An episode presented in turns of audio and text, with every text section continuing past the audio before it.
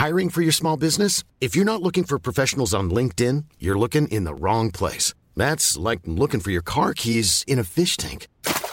LinkedIn helps you hire professionals you can't find anywhere else, even those who aren't actively searching for a new job but might be open to the perfect role. In a given month, over 70% of LinkedIn users don't even visit other leading job sites. So start looking in the right place. With LinkedIn, you can hire professionals like a professional. Post your free job on linkedin.com slash people today.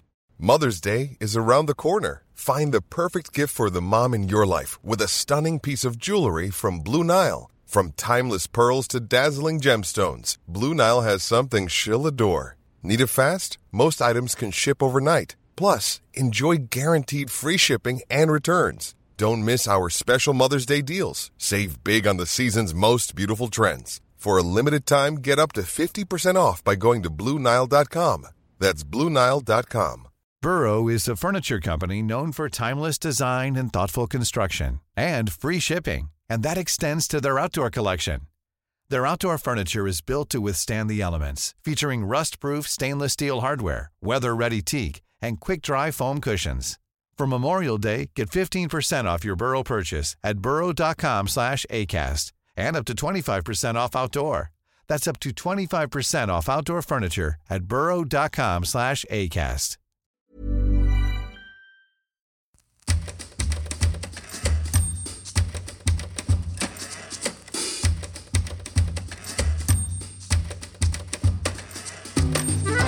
Welcome to another of the lost episodes of Early Work. If you're new here, Early Work is the show in which I invite a celebrity guest to share with me the creative writing of their youth, be it teenage song lyrics, adolescent poetry, short stories and scripts, all sorts of stuff. Occasionally it's erotica, absolutely disgusting.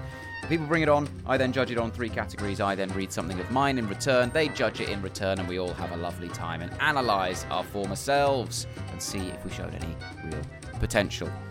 These are the lost episodes. They are the episodes I recorded in 2021 for a series that never came to be, finally being released now. So they were in the sort of height of the pandemic. I think it was around lockdown 3 that we were doing these remotely. Today's guest is Tom Odell. He's in a very fancy shed, as is explained at the start of this podcast, and I'm in a less fancy shed chatting to him from across London. Very thrilled that Tom gave up his time to be on this podcast. It's a very interesting, very insightful episode. Genuine music is played. He has a piano and he plays us actual songs that he wrote when he was younger, as well as sharing just some lyrics without the, without the melodies. He actually plays us. He plays us out on a genuinely beautiful song about a spider. In the meantime, I'm still on tour. Uh, if you're looking for something to do, most of the tickets are sold out, but there's still some available in places like Barnard Castle. Uh, I'm not going to make the joke. Also, Hexham and Coventry. You know, the big hitters. So if you do want to come along to that, the show's called Spilt Milk, stand up comedy show. But in the meantime, here is the early work of the incredible Tom Odell. Joining me this week on another episode of Early Work is the one and only Tom Odell. Tom, how are you? Very well. Thanks for having me on. Oh, welcome to the show. Now, if you don't know Tom, listeners, um, which of course you know Tom, but if you don't, he's probably best known for when I read about him having a shed that he was working in at the bottom of the garden. And I thought, oh, that's interesting. I've got a shed that I've been working in at the bottom of the garden. And then I saw a picture of the outside of his shed, and it is a billion times better than my shed. And I was furious. But, Tom, do you tell me that you've moved from that shed now. So that even that wasn't good enough for you, was it?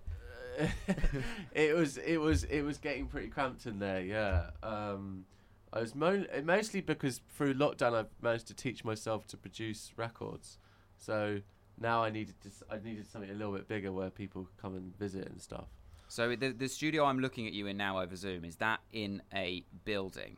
It's in a building now, yeah. It's inside It's a not- building. I literally moved out and my girlfriend moved in to the shed. Uh, she's an artist, so she's she she destroyed the top floor of the house and now she's going to destroy the, the oh, so you've swapped. So you've have you swapped, swapped. studios? Well, Right. I've moved out. I've moved out to uh, somewhere else, and she's moved in to, to, to what was where I did the, the my album. Uh, So did you spend lockdown then writing, recording in that shed? Yeah, and, and and also, I um well I gave up smoking seven months ago, eight months ago, but I used to just sit in there and smoke cigarettes. I mean, I, I- it's definitely gonna kill me. um, because there's no ventilation. uh, so it's like I just sit there, smoke cigarettes, and record. And Georgie, my girlfriend, would open the door, and she'd be like, "This is this is disgusting." Like just smoke would come, would spew out that had been in there since ten o'clock in the morning. Um, But what a rock star! I mean, it does sound like the idea of opening a door and just like you can't even see anything. It's just a thick fog, and you're like passed out on the floor. But you're clutching like a CD in your hand of this album you've just pressed. Oh, what a story! The last thing he ever did was press export. yeah, yeah, exactly. Yeah, if only if, if only it was that romantic.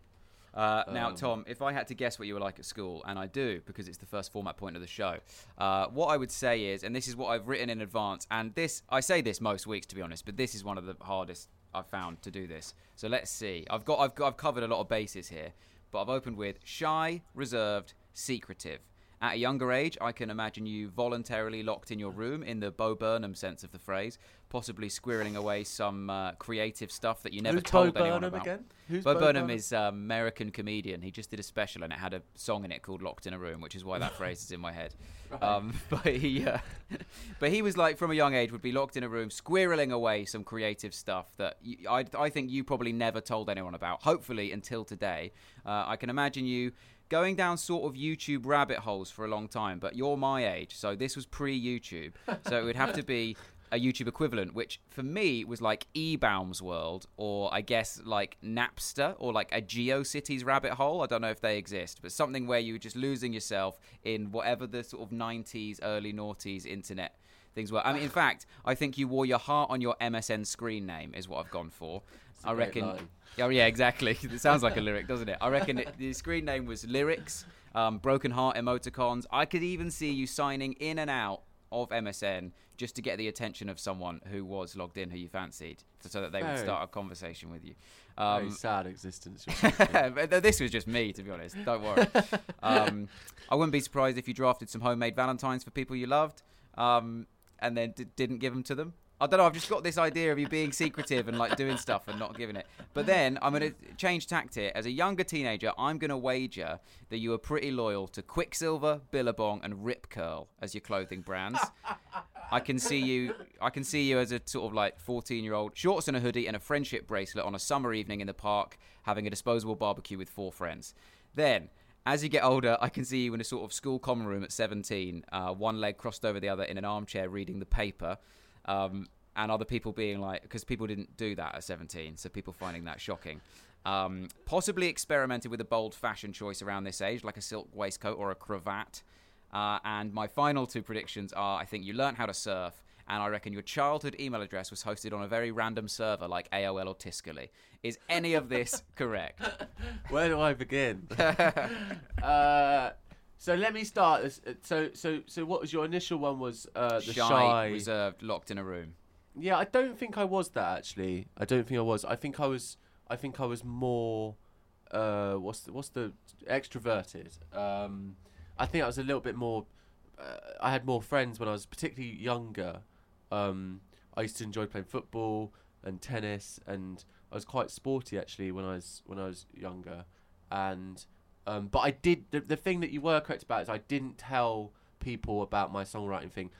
Thankfully, I wasn't the guy that got the guitar out at the party yeah. to sing Wonderwall.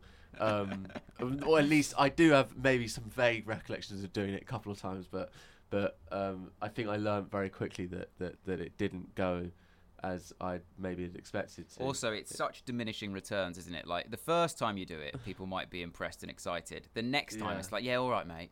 Yeah, there was a guy called Dan actually that used to do that, um, who was in my class, and he used to do it, and and um, And did he go for Wonderwall? Was it that cliche?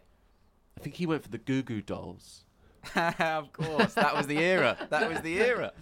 which is I was on TikTok the other day, and I saw that song like trending again. I was like, Jesus Christ! Everything comes back round. That's how old we are now. You, know. you're you're 30, right? Are you Yeah, I 30? turned thirty last year. Yeah, Yeah, yeah, Yeah. yeah. I mean, it's now at the time where the way young people dress. I mean, I'm literally sound like my mum now, but the way that everyone's dressing, the things people are listening to, you're like, yeah, well, we did this. I did this when I was 11, and then it, people are just like, oh yeah, whatever. Of course you did. Yeah, yeah, yeah, yeah. No, it's, it's um, it's great. It's great. It, it, it's um, what's what was what was the other thing? There was some weird. There was some weird accuracy that you got at some point, and it uh, you literally described one evening. From your reaction, it was the like Quiksilver Billabong Rip Yeah, Curl that- parked barbecue, disposable barbecue with four friends. disposable barbecue thing. Yeah, that that was like I was even. I saw an old friend last night, and sh- I've known her since I was twelve, and we were literally talking about that. Like I remember, I remember we we, we went to um went to the park, and we caught the bus there, and we had a disposable, and I was wearing a brown hoodie, and I had a, a, a you know a piece of string on my Yes, on. a friendship bracelet. yeah, Close enough. mate. Honestly, that is so weird. That's so weird. You got it so right. And I did get into surfing. Um, and what's quite funny is I got into surfing, but I got into surfing at East Wittering, which is near where I grew up.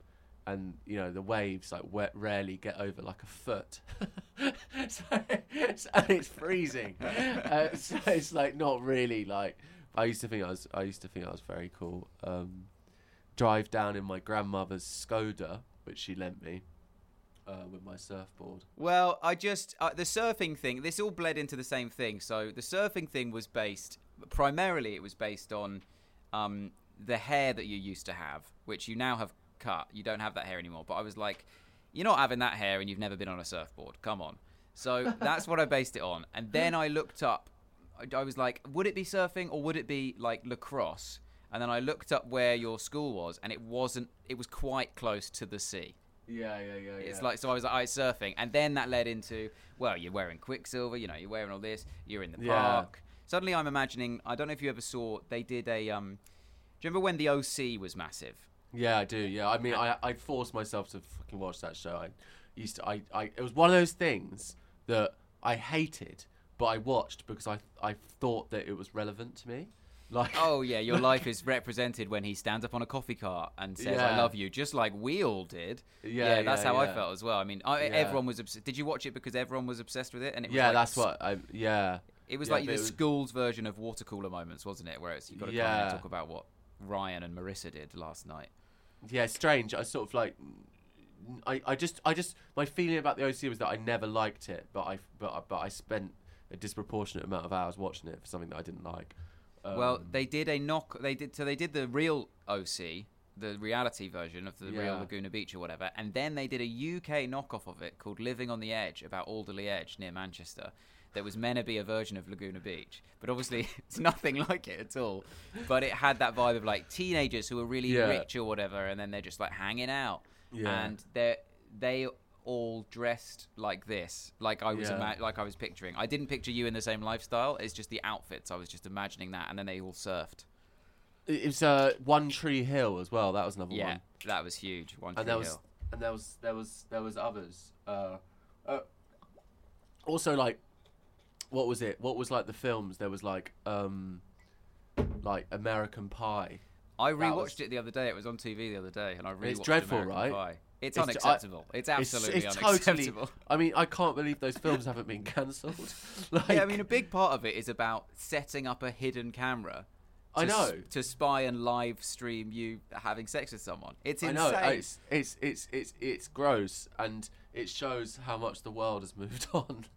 Yeah, and um, that was in, just in, a- in a positive way.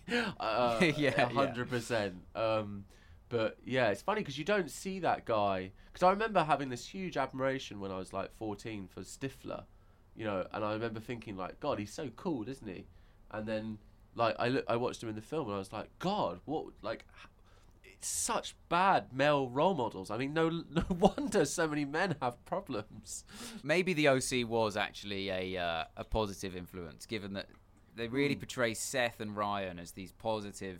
Yeah, but just- romantics. They were like fucking wet wipes. They yeah, yeah, yeah. So there's no middle ground. You need some middle ground. Someone who can carry themselves, but isn't a horrible sexist bully. Why can't we have?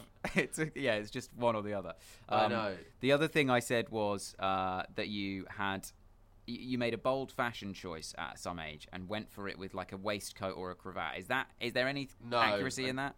No, I never did that. No, You play it safe. no, I don't. I did. I did get. I'm a bit of a news junkie, and I have been since I was 17. And uh, I did used to read the papers actually, and I did used to take a small amount of fat flack for it. Yes, I did the Um, but, same. Uh, yeah, I used to like. were you I- actually reading them, or were you just holding them and pretending to? No? I did actually. I did actually like like reading them, um, and I did, I did, I did that. Did I feel like I used to think it was really educated, and now I feel like the opposite. Reading the papers It's like my sort of like dirty habit, like reading the papers, because it's just like there isn't really. It's is it news anymore? Yeah, well, that's it, isn't it? So I, I, I did the same in sixth form. I did a similar thing where they would they would put the papers out in this common room and like the Economist and stuff like that, and, Yeah. like this week, and I'd read them, and you'd read them going, well, now I guess I'll sit here and read this book of facts. And then you get a bit older. You go like go through a year of that, or like you Yeah. study anything, and you go, "Oh, this is a book of lies. This is a book of opinions. This is what am I doing?" yeah. And then you went at that age as well. At seventeen, you're basically just like you're looking for someone to kind of gift you an opinion you can say yeah, yeah, yeah, and sound yeah. smart. So I was just like reading Yeah. them and then saying whatever this op-ed writer thought, and then realizing, oh my god, I've got the views of a 49-year-old man with a Jaguar.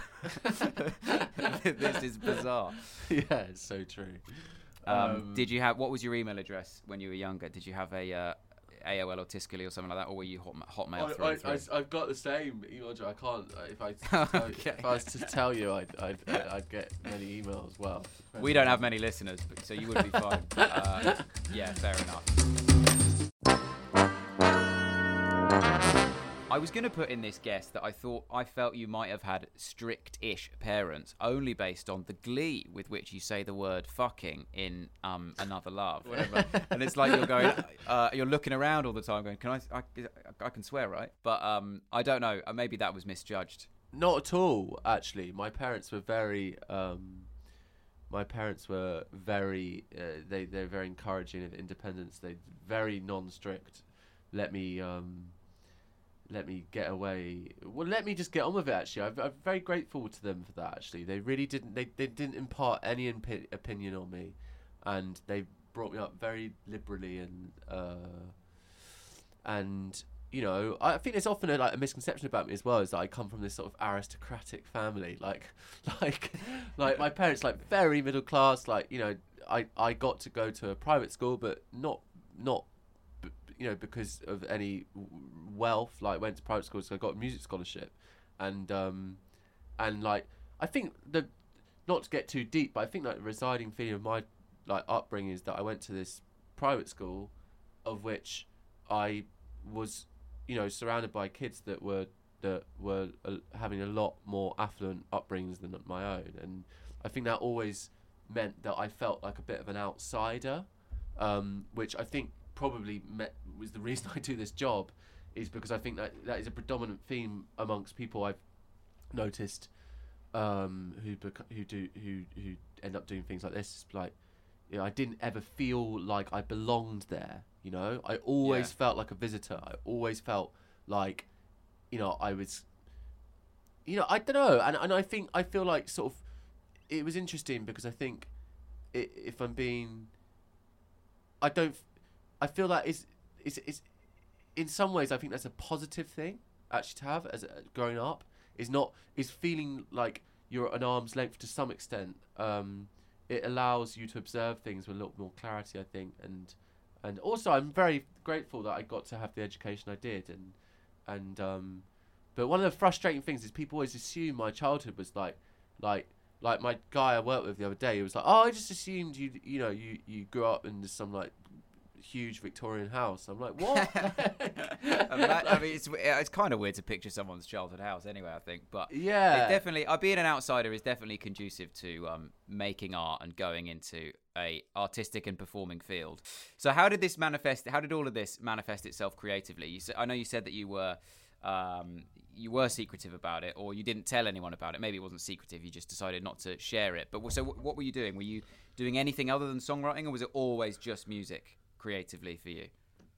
Uh, yeah, I think it was uh, creatively. I was always I was, I got in. I you start started playing the piano when I was, um, when I was seven. In fact, you know what? I can give you one of these things that we're here to talk about now, which really relates to that. Do you want that now? Yes, It's please. a- Yeah, it's, yeah. It's a piano report from when I was thirteen. What is a piano report? So from my piano lesson, Oh, and you just Uh, get this is like the teacher saying the teacher giving a, a a report, um, and so I was thirteen, and the teacher's called Edward Hawkins, who actually I'm vaguely in touch with today, uh, but it's a lovely, beautiful man. Like, Did you did you did you first name your teachers? No, it was Mr. Hawkins, I think. Yeah. Yeah. Okay, just nowadays you go. Yeah, it just says yeah, yeah, yeah. Just, just, just fully naming him. yeah, yeah. because I can. Um, the um, so I'm in year eight at this point, and the comments are. I was quite flattering. This, I mean, it's, it rubs my ego off. It's like Tom has firmly established himself as one of the most gifted young musicians in the school. His understanding of chord theory is particularly excellent, fueled fueled as it is from a genuine love of playing and improvising. We are currently dividing time between jazz, pop, and classical music, and it is my hope that we can develop his technical skills so they are on par with his natural playing by ear. A pleasure to teach. Oh, yeah, Look at that year there we go. There we go. That's so I like the piano. encouraging, isn't it?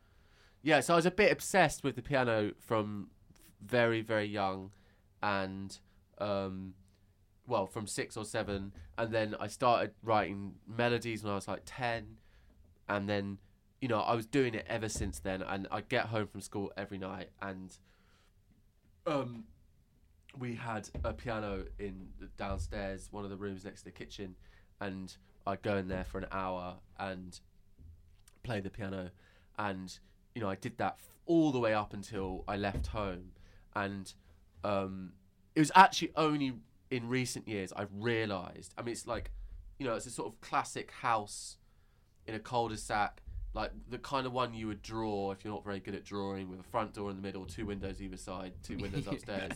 It was like that, you know, like three bedrooms, and um, and the piano was downstairs, and I got the piano bought for me when I was eleven, um, or ten or eleven by my uh, by my grandparents. Before that, I had a keyboard.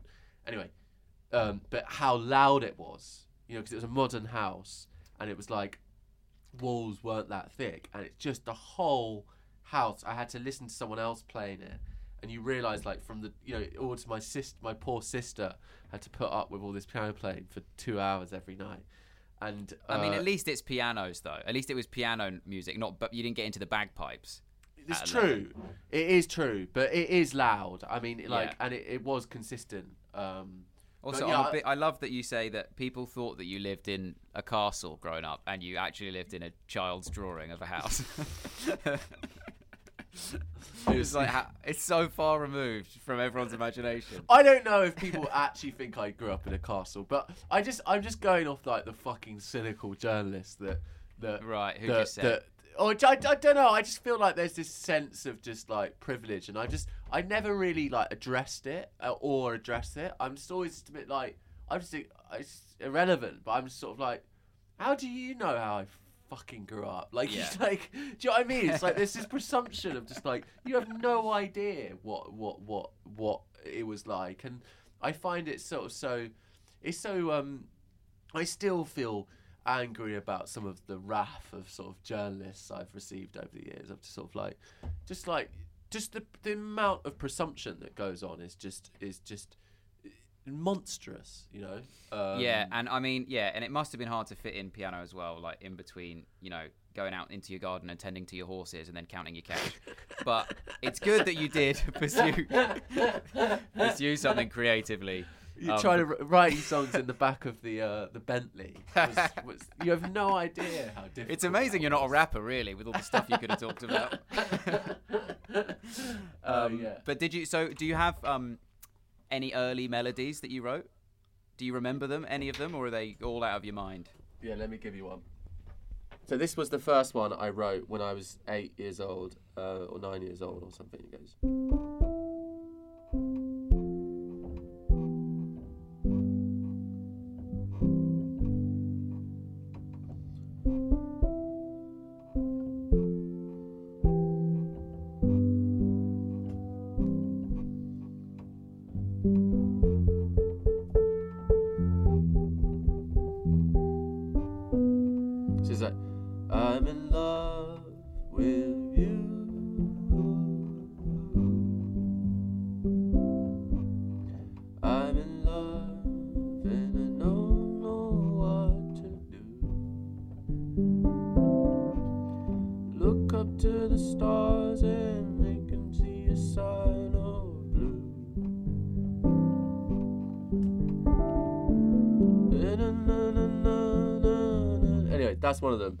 Early ones I Wow. wrote. I mean, that's so. Uh, and you were eight or nine?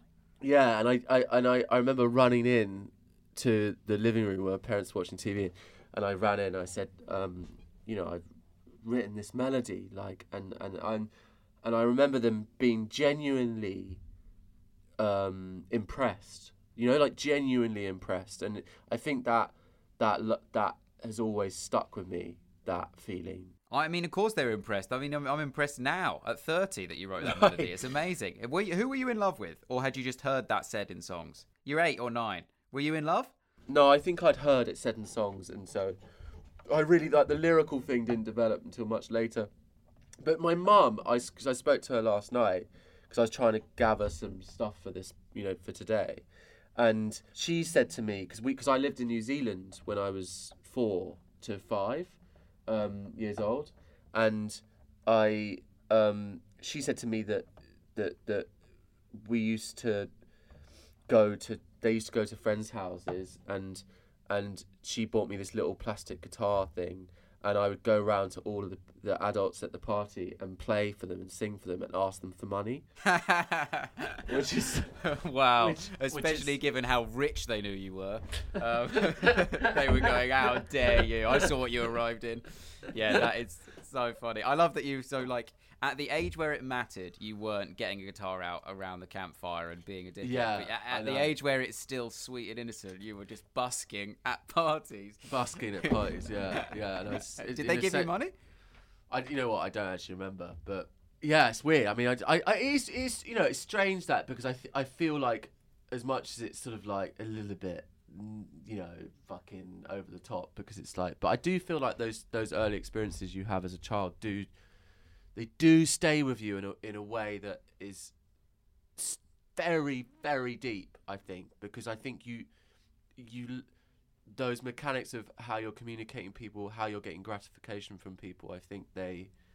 Oh, think if your early, I suppose, yeah, if your early praises I've written this melody and this song, and then it's like, oh, they're really impressed, then you're going to go, it's your first, like, thing of being really impressed. You go, oh, right, I'll just do that. Mine was, I did, um, I was Oliver in Oliver Twist, and obviously you're 10, so they're going to be really nice. And then from that, it was like, oh, I need to stand, I need to be on a stage. I have to be on a stage then and do it and saying stuff because that's the only way people go. Oh right. Whereas there'll be people who are like would play a really good football match or whatever, and everyone go, "Oh, brilliant!" and they go, "I've got, okay, I've got to be a footballer." But um, which makes it. I mean, how'd you get into being an estate agent then? Where you showed someone your room and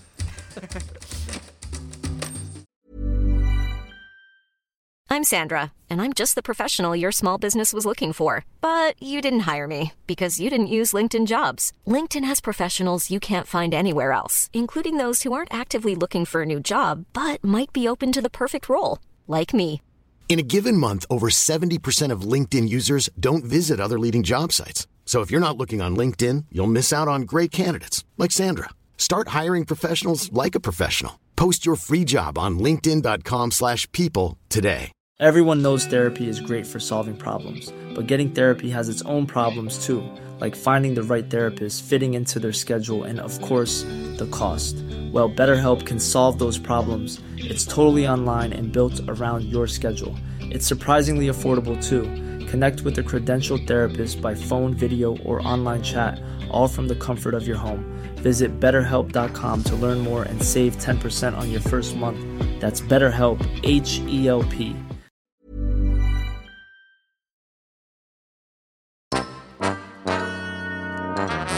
what was the first record that you bought? Do you remember that? No, I don't remember. No. Mine was um, Smurfs Christmas, Mm. or it was Shanks and Bigfoot Sweet Like Chocolate Boy. I know neither of those records. you know, you don't know Smurfs Christmas? Come on, man. How's that go? I mean, I don't know how it goes. I just remember the Smurfs banging on about Christmas. I the Smurfs. I did like the Smurfs though. They, they were they were great. I like to. Have you gone on YouTube and watched any of these sort of like things you watched when you were four and haven't seen since? oh God, no. It's very bizarre. It's very trippy actually because you sort of like. I watched an episode of Winnie the Pooh the other day. And Is everything all right, Tom? has it been a has it been a weird year? I mean, it, it's, yeah. it's uh, where do I begin? The um, the, it's what was strange about it is that it it felt unfamiliar because I hadn't watched it for 25 years, but uh, simultaneously very familiar, and you almost remember the plot. But like, it's so Right. weird. It's so strange how memory works. Um, I'm sort of like a bit fascinated by it. Um, particularly memories that you acquired when you were four or five. It's like memory works very weirdly then as well. Uh, you remember bizarre things, insignificant things. Were you did you have were you triggered into remembering other than the plots any actual things by watching Winnie the Pooh? I mean, like they always do. Like it's it's the music and smell are the main things, aren't they? Supposedly for Yeah, memory. smells. A, smells a big one. Yeah, yeah. I, I just, I mean, I, I, I had a strange one with my grandfather after he died many years ago, and then I just he he had this sort of like notebook which I must have taken or something or got given it after he died, and it smelt of him. And like what ten years later, how could Yeah. something? It's bizarre. Um, and it, yeah, it's interesting. Yeah, smell is is is is interesting. I feel like I've really lost my. Uh, I I must have got COVID at some point because I feel like I really lost a, a, a, a an a, an element of my sense of smell this year. well, that'll be how you're able to smoke cigarettes all day in a shed with no ventilation. You'd have to lose your sense of smell to be able to go. This is fine. Yeah, it's funny because I'm one of those like classic ex-smokers now that fucking hates people smoking near them. In this restaurant last night, I was getting really annoyed. This this young kid with a mullet, it was just smoking a cigarette next to me, and I was like, oh, just like kept sending him daggers. Um, the good old days. The worst. I can't. Ex-smokers are the worst. My dad's an ex-smoker as well.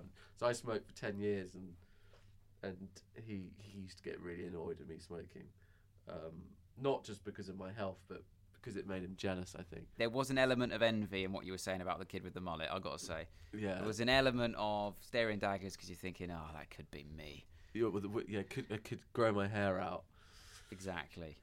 Get Yeah. get the rip curl back and back in the old days. Uh, now you've got a uh, have you got a lyric book? Did you say you've got a lyric book with you? I got a lyric book which I I I don't know what date this lyric book started because no, I stupidly didn't date it, but I reckon I was 15. and did you are these were they mostly just lyrics or did they all have melodies to them or did you They would have they would have there would have been melodies. There would did you been did you write did you write melody first and then write lyrics to the melody or did you ever just have ideas for lines and then you would do that first?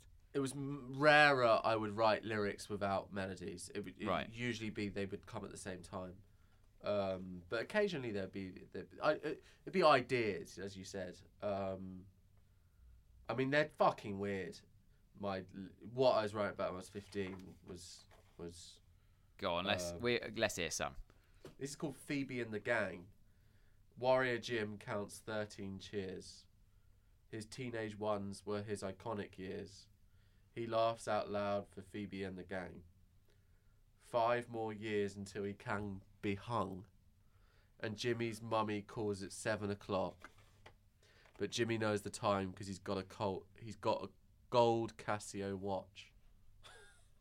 That was- was- Wow. What era is this set in? I mean, what's, what is it? Five more years until he can be hung? Yeah, it's just so random. Thinking back to that recollection, my eyes were down in the French detention. I laugh out loud, but no one hears the slang. Maybe in a year they will hear the question Is Jimmy okay as he checks his stock? All I really think about is that gold Casio watch. Oh my god! When you first said it's called Phoebe and the Gang, and like the first couple of lines, I was like, okay, maybe it's like some some Beatles inspiration here. And then the further it went on, I was like, well, I don't know, I don't know what Beatles song this is. I was very into uh, David Bowie, I think, at this age. Yeah, of Um, course. yeah, yeah, yeah. I think that's what.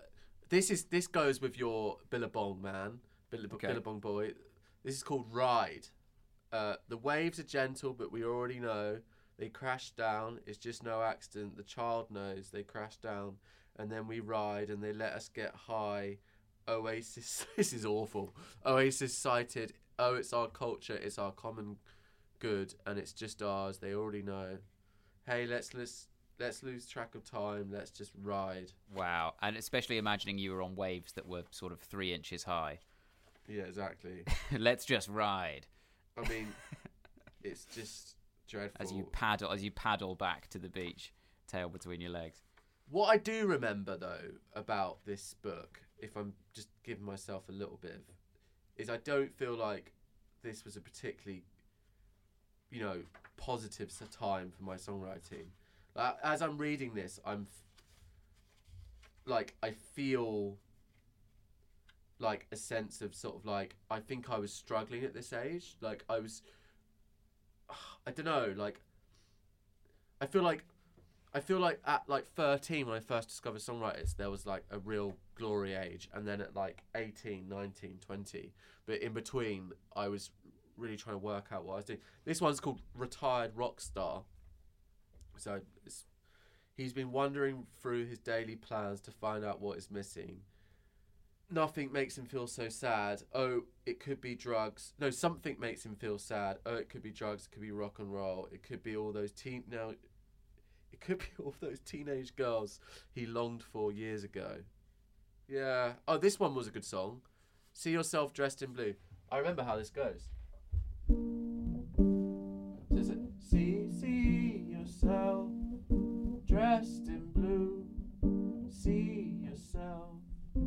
Wish for two. Talk about the equal aim. This is all a crowded game. These are the days we throw away. We are beautiful people, but we're beautifully fake about now. It's that one. Oh, amazing. Beautiful people, but beautifully fake. I mean, what. Do you know what year that would have been? Ish? 2014. 15. Nice. 14. No, sorry, 2004. 2004. Yeah, so you're about 14. Yeah, 15. 2014. I Yeah, you just- touring the fucking world, mate. you had awards under your belt. Um, oh, I remember how this one goes. It's on several of my albums. Uh, yeah, it's available on Spotify. Uh, yeah, great. Uh, see yourself dressed in blue. Is that a metaphor? Don't know. I have no idea. That's the thing, isn't it? I find this with all this. You find you dig out all this stuff and you go, "What is? Well, what did I possibly mean by that?"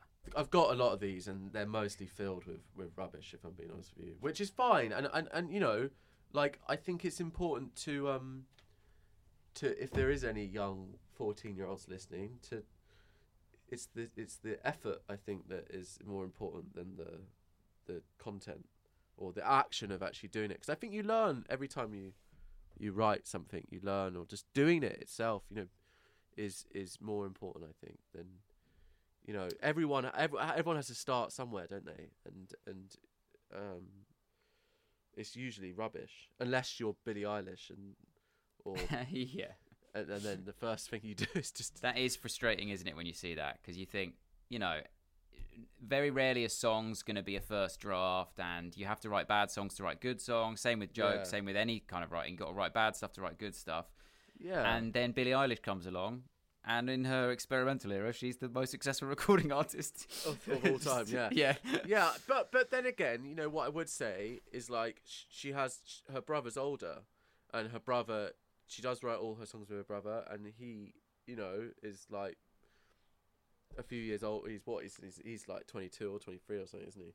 But which is still young. Yeah. but, but the point is is that it's not it's not just sort of like often there is someone helping who has probably made the mistakes themselves as well and What I find is that when you're like 17 or, or younger, like this age, 14, 15, what you kind of need is for someone with a bit more experience like that to say, to, to give you the quality control that you don't have and say, oh, actually, what you're doing is this and it's, or it's derivative in this way. If you just do this, if you just pursue this bit, etc. But when you're 14, no one actively, people don't do that Yeah. because they're trying to encourage your own creativity and pursuit. But they could like cut five years out if people just said, here's what's good, here's what's shit.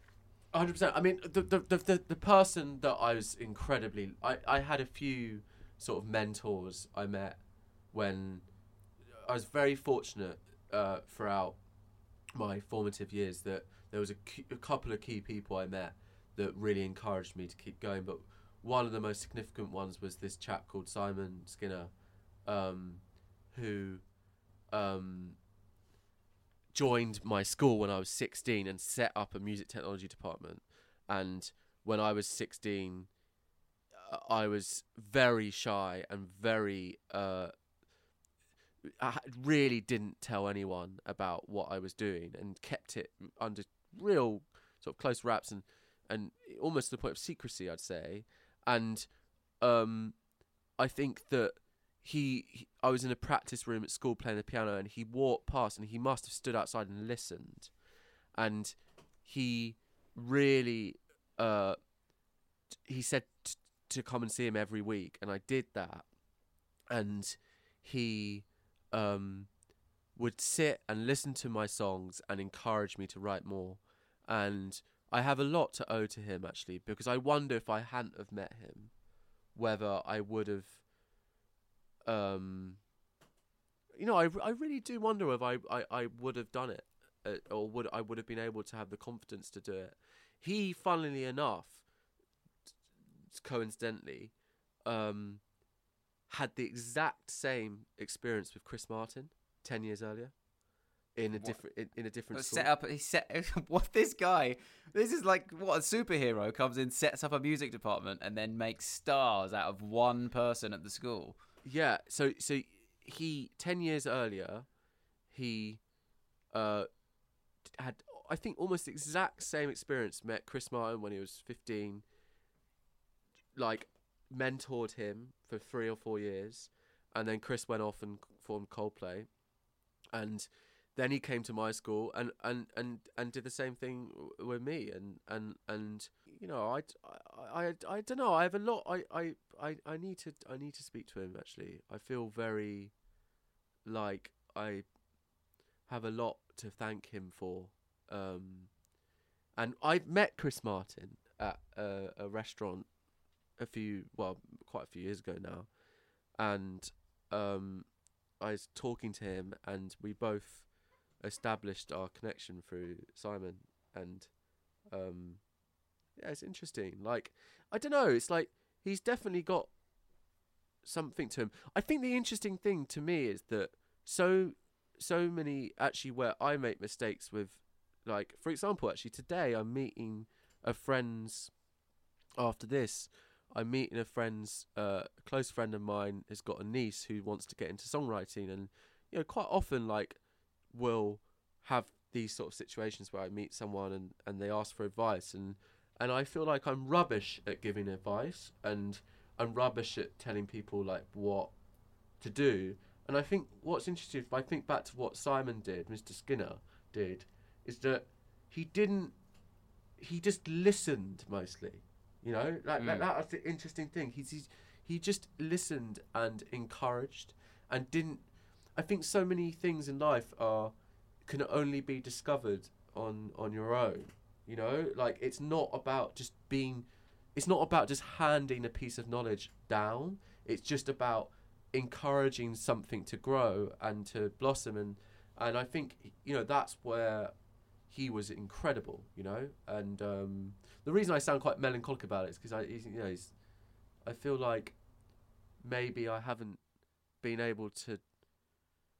The relationship is unique in the sense that it was a teacher, and so I moved on. Yeah, And of so, course. Yeah, do you know yeah. what I mean? And I feel like that that there were limitations to that. That I think he it was, you know, but he's he what he has done.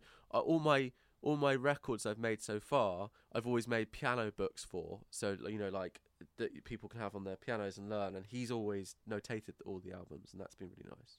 Oh wow. Yeah, that's an. That, I mean, yeah, that's a nice little nod.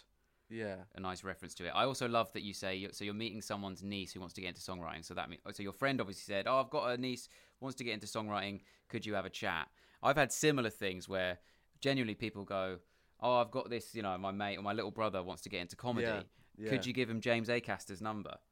Is what I have. Never do they go, Rhys, will you have a little chat to my brother because he's trying to be a comedian? They'll go, you know Ed Gamble, don't you? Can you? Do you mind uh, setting up a meeting? Absolutely infuriating. How dare you? Or like people go, friends of mine go, oh, I'm going to get some comedy, some tickets to a comedy show for my dad for Christmas or something. Yeah. And then they go, what, what, what would be good? Go, Are you oh fucking my kidding god. me? Are you fucking kidding me? You want me to just what? You want me to give you the link to the comedy store? Do, do you? Just obviously come to my show. What is wrong with you? Um, I like, I like it. I, I have similar things when it's like like occasionally you know you meet some you know second cousin or something. Like the first thing they ask is like, "Have you ever met Ed Sheeran?" yeah, yeah, of course. Is it, yeah, I, bet, I was going to say, who's the equivalent of the of the do you know James Acaster? Is it Ed Sheeran? Is that the one that I- everyone wants to know? I think so. Probably throughout the years. Yeah, it's definitely definitely being the one that I don't. Or the uh, the or, or the funny one is like always like, "What's it like being on top of the pops?" And you're like, "What?" like. Right, it comes to the time now, Tom, where I have to score the work I've heard you do on three categories out of five Great. each. And the categories are um, originality, uh, pure teen horniness, and the Mickey Mouse Club uh, slash Ryan Gosling Ryan Goose score, which is sort of how close is it to your work now? How much potential does it show for the star that we now know you to be? Um, so, first up, originality. Now, we did talk about some of the influences in those things you read. You know, I certainly heard Coldplay even before you said Coldplay in that song, and I mean, you were eight to be fair, and uh, I heard. I mean, that would be insane if you wrote the most original song of all time at eight with no influences. Yeah. And then Phoebe and the gang. I mean, there's a yeah, maybe there's some Bowie elements in there, but you know, I liked how bit you were true to what I thought you would be, like eh, in your soul and your core, which is a Billabong boy. Uh, and you, but you really Billabong boyed it, and you were truly yourself in uh, in the song Ride. So, um, and see see yourself dressed in blue. Both of us don't know what that means. So that's got to be pretty original. So I'm going to go for a three out of five for originality. Um, Right. Pure teen horniness. I gotta say, mate, I didn't find any of it particularly horny. I don't know if you were intending horniness, but it didn't come across. There's one I line. said there's- my Stifler.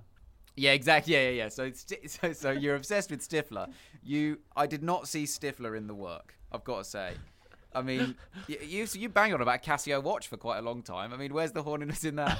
So I What you're doing with the for- Casio watch is the significant. Well, there, yeah. Where are you putting that watch? to be fair? Maybe that's why you can't stop thinking about the Casio watch in the Yeah, last line of that thing. I can't stop thinking about where he put that.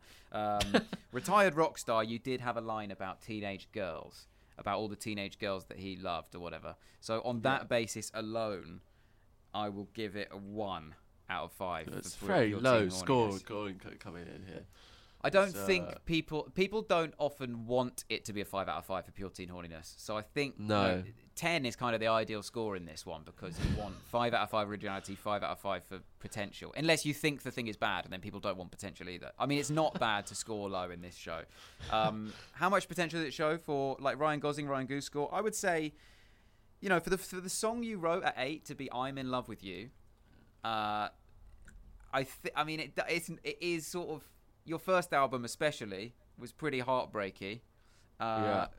And if you're at eight saying "I'm in love with you," it does feel relevant. Same with like um, the one about see see yourself dressed in blue, beautiful people, beautifully fake. It feels a bit like you know stuff I've heard you say more recently. Not those Yeah. words. I mean, certainly a more mature way of saying things. But I know your, your Yeah. song "Money" in particular sort of like touches on this world um, a little bit more. Yep. I don't really see Phoebe and the gang in any of it, and I don't. You're not. You're not singing about surfing anymore. So there's certainly there's certainly a mix, but I'll go for three again out of five Right, for right. uh, Mickey Mouse Club score, which gives you a score of seven out of fifteen, which is you know pretty respectable, mid-table. Yeah, it's good. You'll take it. Yeah, I'll take it. Yeah. Fair enough. Okay, That's and now it comes to the time where I will read you something of mine, which you will then score on the same categories. Now, I am going to read you something that I wrote when I was a lot older than uh, you were when you wrote these things. And it's because I saw an interview with you in which you were talking about how in the past you felt that your life had to be bad or you had to be feeling sad or heartbroken to be able to write good songs which you I think you said you don't feel like that anymore but I had the same thing for a while not with songs but I wrote a thing for this was a pitch for Sky Arts where I was trying to write a show when I was about 21, 22, where all the dialogue rhymed. Um, Right. So the dialogue was a, so it was like a drama sort of slash sitcom, but all the dialogue rhymed, and it was about a guy called Brandon James, who was a floundering writer. He, you know, he always did okay. Like everything he published, he got told he had potential. And then one night he was just like really heartbroken, so he wrote some blog post or something and woke up, and it was hugely viral. And then he has to start seeking out, like his life starts going really well, so he has to start sabotaging his own life because he can't write good stuff unless his life's a mess. So every time he's something good starts happening, he on purpose fucks it up. Um, It's good. So so that he, but then it's like a weird, you know, th- but then you get more successful, and then you have to fuck that up, and it was Right. it didn't really make sense. But there's just a scene. I just wrote this scene with a bit of dialogue where th- he he gives some work to some guy who then uh, like his agent or whatever who's then trying to explain to him this is the moment he's trying to explain to him your life needs to be shit and this is the sort of realization moment and this is like dialogue that rhymes it's two voices it will hopefully be clear what i doing so i'll do it uh, here we go you ready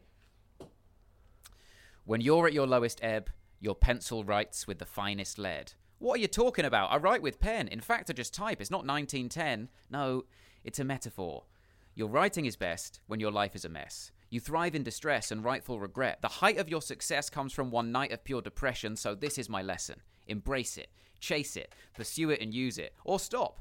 Pick your priority and stick to it honestly. This life is all about love.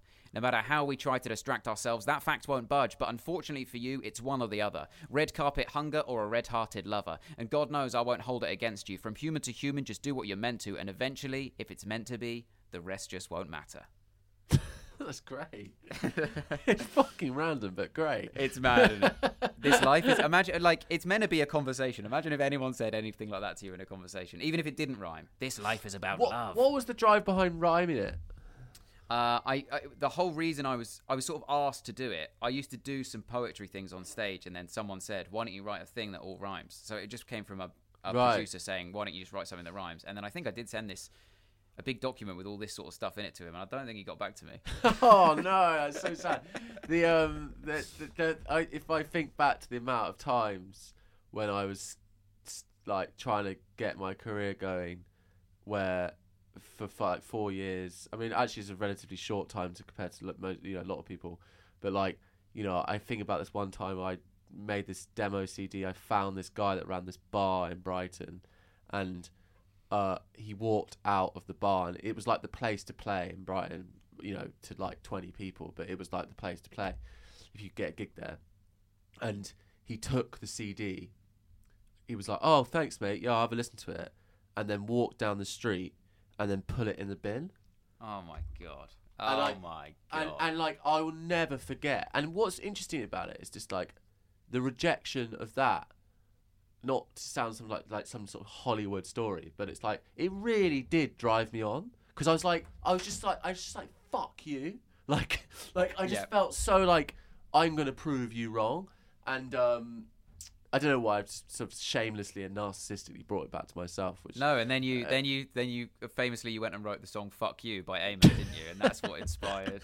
you saw that guy, "Fuck you." was Um, was was was there some, there was some- There was some Shakespeare uh, uh, I heard in um, your your monologue, uh, of which um, yeah, because that's that it reminds me of Shakespeare because he sort of wrote in rhyme. I mean he? that that is far too high a compliment to say. This reminds me of Shakespeare.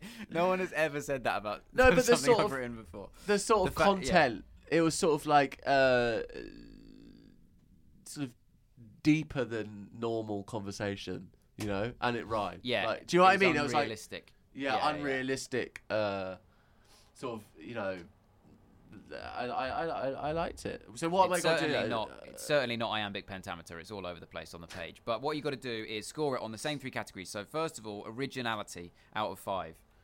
I think definitely like four, four for that. I'd say originality. It's Yeah, and bear in mind this was pre Hamilton as well. This is pre pre a whole show that rhymes. That I hadn't seen that yet.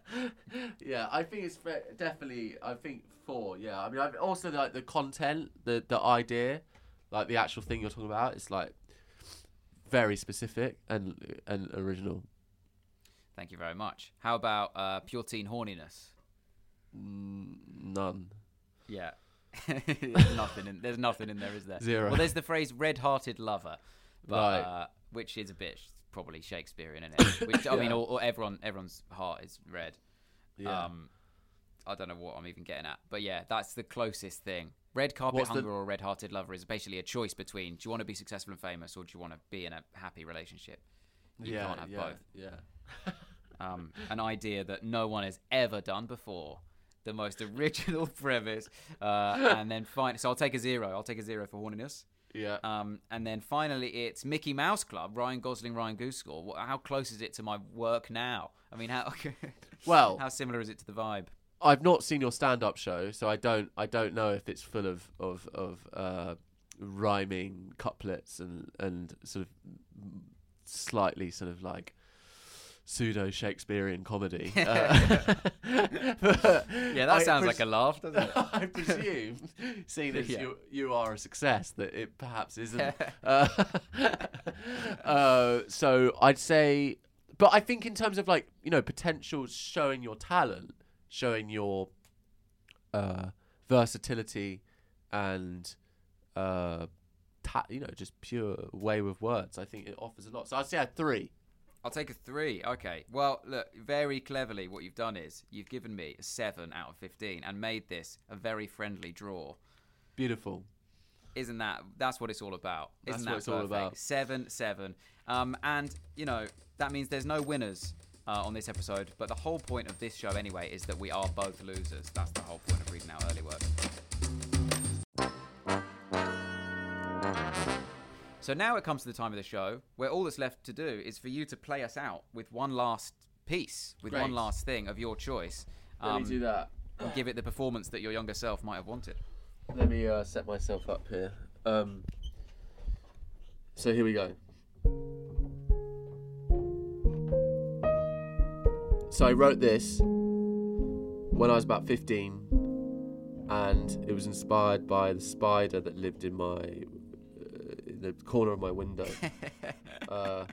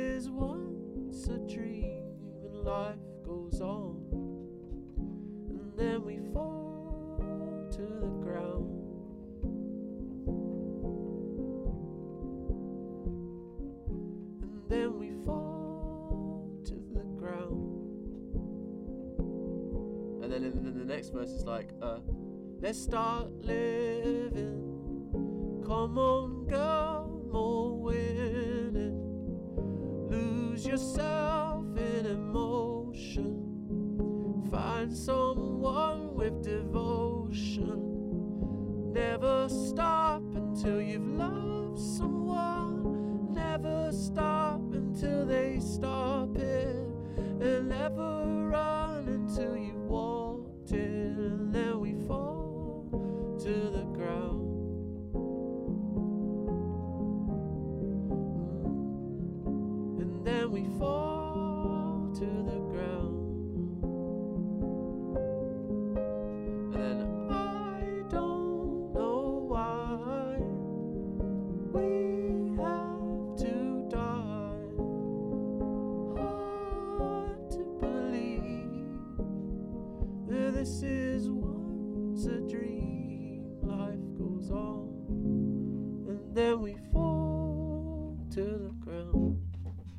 so on.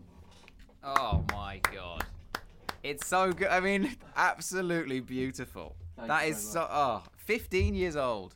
And you wrote that, and I read you something from when I was 21, and it was significantly worse. That was so not. I mean, that is a beautiful song, and it's probably the second song I've heard about a spider, and it's very different to Slipknot spiders.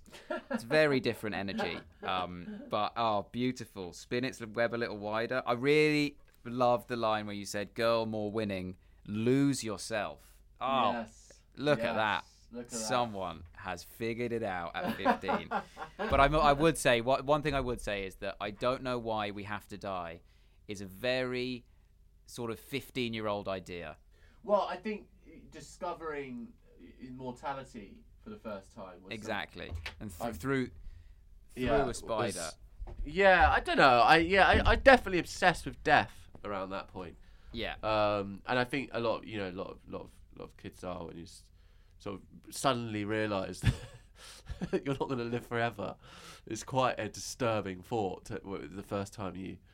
and it- you realizing that as you look at a spider on your windowsill, I mean, what an image! What an image of a 15 year old Tom Odell. Yeah, it's a strange little creature. I think. Absolutely beautiful. Uh, thank you so much. Thanks for joining us on Early Work. Thank you very much. Thanks for having me. There it was, Tom Odell. How beautiful was that, man?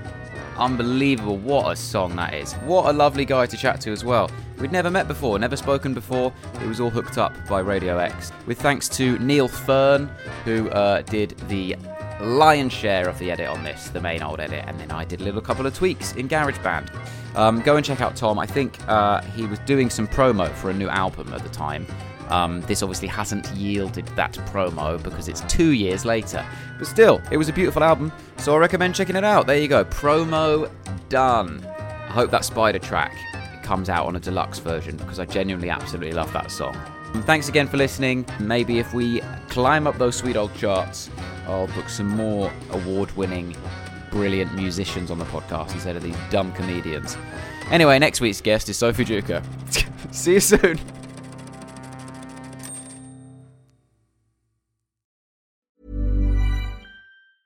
Planning for your next trip?